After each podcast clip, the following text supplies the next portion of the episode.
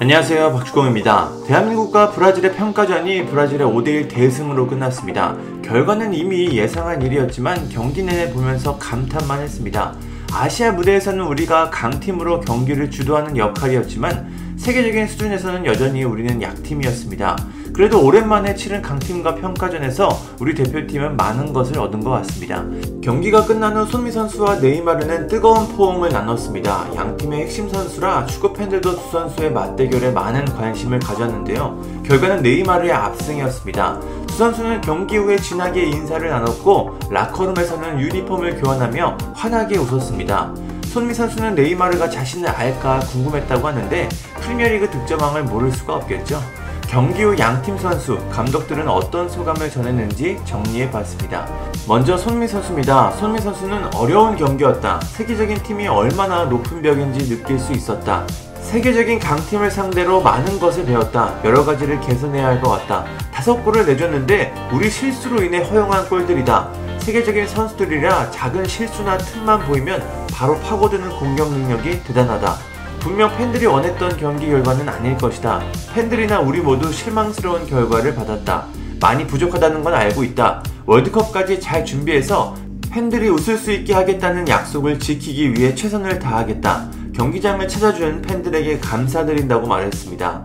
파울루 벤투 감독은 어떤 이야기를 했을까요? 벤투 감독은 많은 걸 보완해야 한다. 실수가 많이 나오면서 1대5라는 결과가 나왔다. 선수들이 더 적극적으로 경합할 필요가 있었다.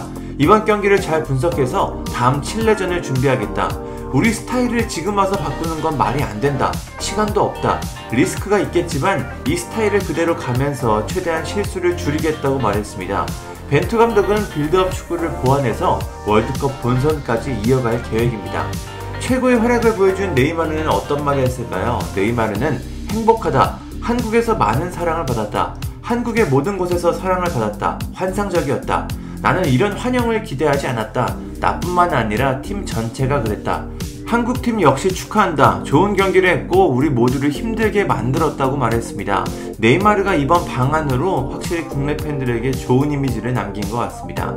치치 브라질 대표팀 감독은 경기를 어떻게 봤을까요? 그는 한국이 손흥민의 능력을 최대치로 활용할 것이라고 예상했다. 그래서 왼쪽에서 뛸 때 알베스에게 마크를 시켰고 마르키뉴스, 카세미르까지 손흥민을 막으라고 주문했다. 오른쪽에서 뛸 때도 우리에게 위협을 가할 수 있었다. 프리미어리그에서 23골을 넣었다는 게 그가 어떤 선수인지 말한다. 골을 넣은 황희조는 발기술이 좋은 선수라고 생각하고 자신의 특징을 확실하게 보여줬다. 8번 백승호도 왼쪽에서 눈에 띄었다. 10번 정우영과 11번 황희찬도 좋았다. 특히 황희찬은 산드로를 어렵게 만들었다. 한국이 슈팅 6개를 한 건 긍정적인 부분이다.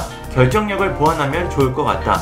5번 정우영도 가운데서 조율하는 데 큰 역할을 했다고 평가했습니다. 브라질의 골망을 흔든 황희조 선수도 소감을 전했습니다. 황희조 선수는 세계 최고의 팀을 상대로 많이 배웠다. 우리의 스타일을 유지하면서 실수를 줄여가는 게 중요할 것 같다. 한동안 골이 없었다. 조급하진 않았다. 언젠가 골이 나온다는 생각으로 매경기 노력했다. 브라질전을 계기로 더 많은 골을 넣고 싶다. 지금보다 더 발전된 모습으로 최선을 다하겠다고 말했습니다. 이렇게 한국과 브라질의 경기가 끝났습니다. 브라질 대표팀이 일찍 들어와 평소 A매치와 달리 여러가지 재밌는 이야기들을 만들고 가는 것 같습니다. 이제 우리 대표팀은 오늘 6일 대전에서 칠레를 상대합니다. 칠레전에서는 벤투가 어떤 모습을 보여줄지 궁금합니다. 감사합니다. 구독과 좋아요는 저에게 큰 힘이 됩니다. 감사합니다.